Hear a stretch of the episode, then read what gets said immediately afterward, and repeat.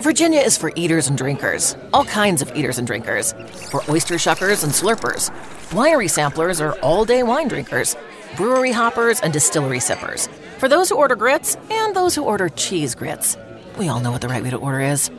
For barbecue triers who turn into finger lickers and meat off the bone suckers. Mm. All right, all this talk of food is making me hungry. I gotta go get some mac and cheese. Like I was saying, Virginia is for all sorts of food lovers. So come love it for yourself. Oh, we could, we could fly. This is your summer. That means Six Flags and the taste of an ice cold Coca Cola. We're talking thrilling coasters, delicious burgers, real moments together, and this. Coke is summer refreshment when you need it most, so you can hop on another ride or race down a slide at the water park. Six Flags and Coca Cola. Come make it yours. Visit sixflags.com slash Coke to save up to $20 on passes, plus daily tickets starting at $34.99.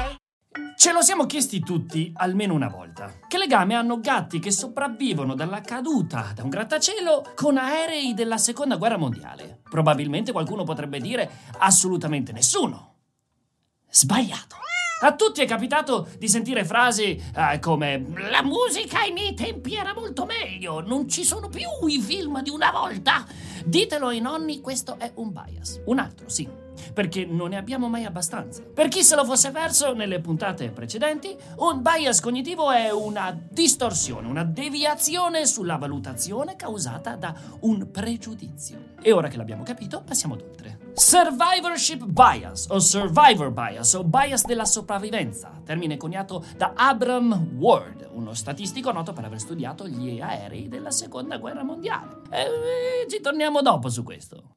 Comunque lo vogliamo chiamare, chiamiamolo Franco, il risultato non cambia. Non averlo tra i piedi sarebbe meglio. Il, il survivor. Vabbè.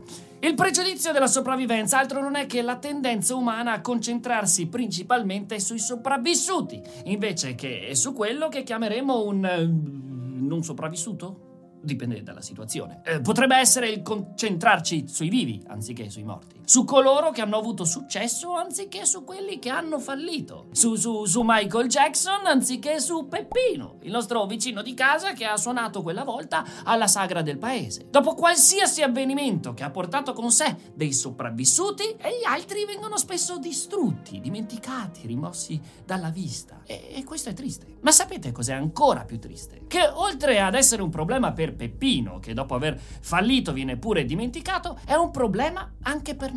Se tutto quello che riusciamo a raccogliere sono storie di successi, allora presteremo attenzione solo a questi, dimenticandoci di imparare da quello che ci sta dietro. Per ogni grande successo ci sono migliaia di fallimenti. Il problema sorge quando confondiamo i vincitori come la regola e non come l'eccezione. Eh? Ed è esattamente questo quello che fa il survivorship bias. Farci vedere solo una piccola parte di un quadro molto più grande fatto di successi, sì, ma anche di tanti, tanti fallimenti. Dicevamo Abraham Wald, 1943. Per chi se lo fosse perso, eh, non era un gran periodo per il mondo. In quegli anni gli alleati stavano cercando di superare il sistema di difesa del nemico usando aerei con le bombe. Ma diciamo che non stavano avendo molto successo. Molti aerei furono abbattuti, persi. Addio. Insomma, nel centro per le analisi si iniziava a cercare un modo per rinforzare gli aerei. Il problema? Potevano rinforzare l'aereo, ma non tutto, o sarebbe diventato troppo pesante. Dovevano quindi decidere dove inserire questa armatura aggiuntiva. Mentre gli esperti del Center for Naval Analysis erano intenti a cercare di capire come gli aerei di ritiro erano stati colpiti più volte, beh, venne chiamato lo Statistical Research Group della Columbia University. Qui arriva Abram, un figo, che pensò bene di suggerire di rinforzare gli aerei dove questi non erano stati colpiti. Non! Perché? Cosa c'entra? Beh, perché valutando solo gli aerei tornati potevano vedere dove questi fossero più deboli e, e nei, nei punti più colpiti. Non era così. Nessuno aveva preso in considerazione gli aerei che non erano tornati. E questi erano stati colpiti in altri punti, precipitando. Abram punta il dito e, e cala. Rinforziamo quei punti. Ed ecco che gli alleati riguadagnano terreno durante il conflitto. Siccome però siamo eh, sull'internet e a tutti piacciono i gattini, poniamo la situazione sotto un'altra prospettiva. Nel 1987 un gruppo di scienziati del Journal of American Veterinary Medical Association pubblica un articolo su gatti che cadevano dai grattacieli. No, nessun gatto è stato lanciato da un grattacielo, tranquilli. I ricercatori hanno basato le loro conclusioni sui dati ottenuti dalle cliniche veterinarie, facendo una scoperta. I gatti che subivano meno ferite erano quelli che cadevano dai piani più alti. I gatti che invece cadevano dai piani inferiori sembravano essere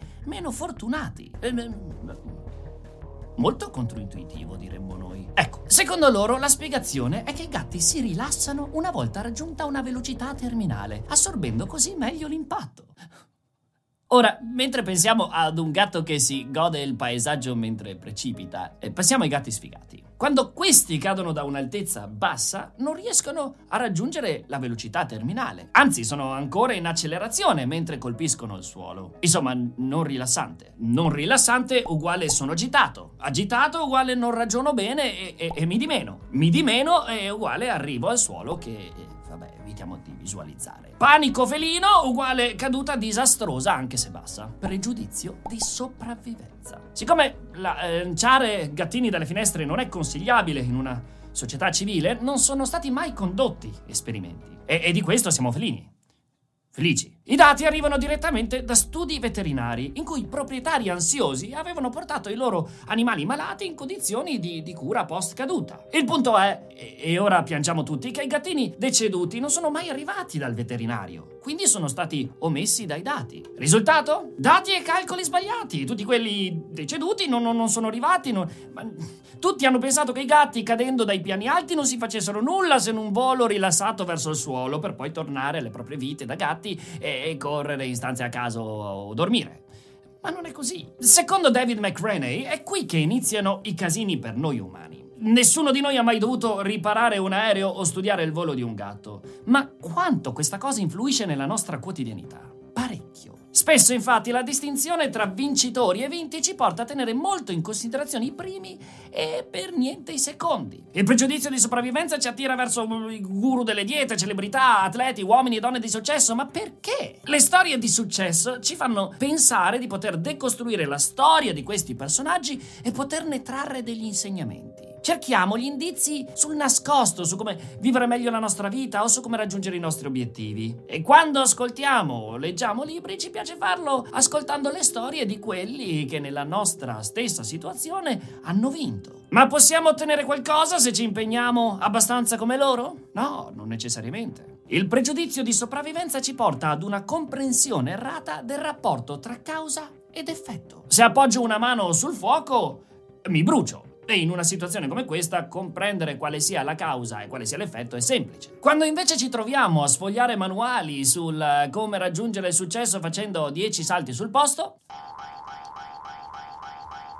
tendiamo a vedere la correlazione in una semplice coincidenza. Con molta probabilità non c'è alcuna correlazione tra saltare e raggiungere il successo, anche se vorrei. Ma per quella persona ha funzionato, quindi perché per noi no? Una decisione stupida che funziona bene diventa una decisione brillante con il senno di poi. Daniel Kahneman. Prima di emulare la storia di una famosa azienda o di un attore dovremmo immaginare di tornare indietro nel tempo, a quando tutto è iniziato. Tornare a quando quella stessa persona se la stava solo cavando e chiederci ma l'esito delle sue decisioni era prevedibile. Se la risposta è no, è perché probabilmente stiamo guardando agli schemi di qualcuno che col senno di poi ha compreso l'errore. Quando nel reale momento in cui quella cosa cadeva c'era solo caos e madonne. Se raggruppi i successi e cerchi ciò che li rende visibili, l'unica vera risposta sarà la fortuna.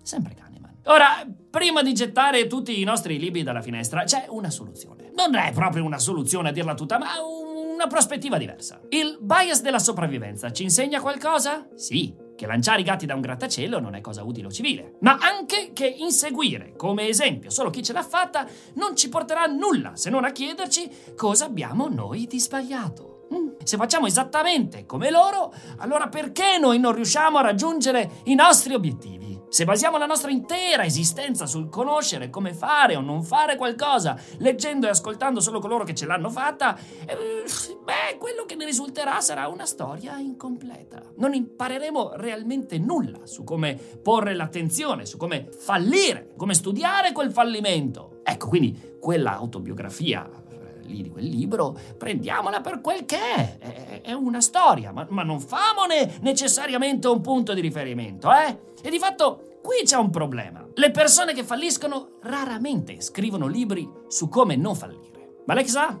Segna a scrivere un libro su come fallire. Ho aggiunto iniziare a scrivere un libro su come si fallisce alla tua lista della spesa. Alla lista della spesa. Non ha senso basarsi solo su ciò che possiamo vedere. Consideriamo tutte le cose. Ognuno di noi può anche fare un ragionamento, o, o, o, almeno io me lo sono fatto, e ho pensato che le parti più interessanti della mia vita sono i miei fallimenti. Mica il giorno di laurea o quando ho raggiunto un obiettivo. Hm? Se un film inizia con uno che scala la montagna, la parte più bella non è quando ci arriva. Quella è la parte un po' scontata, se non muore. La parte più bella è vedere come ci è arrivato, cosa ha dovuto superare, che, che, che, che casini ha avuto, dove, dove, faceva la cacca mentre scalava, eh? Perché è da lì che possiamo prendere spunto. E di fatto, se la vediamo da un punto di vista di, di storytelling, la parte più bella di una storia è quando il nostro eroe protagonista si, si, rivela un mero essere umano tramite un fallimento, perché è solo lì che riusciamo ad identificarci con lui o lei. È lì che rimaniamo agganciati per poi risolvere i casini assieme, no? Scoprendo come ne esce e come si innalza verso una versione più consapevole di sé, no? Matti, iniziamo a cercare e imparare da chi ha fallito, anche perché è facile, è pieno di fallimenti e traumi là fuori. Hm? E magari ne verrà fuori una bella storia. Alexa, chiama Peppino.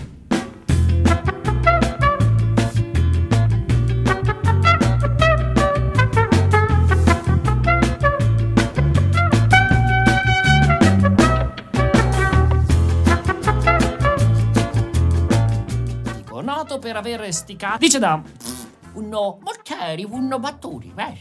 virgola, no, virgola di... È un gruppo di sciz. Ma porca lavastoviglie. Uh!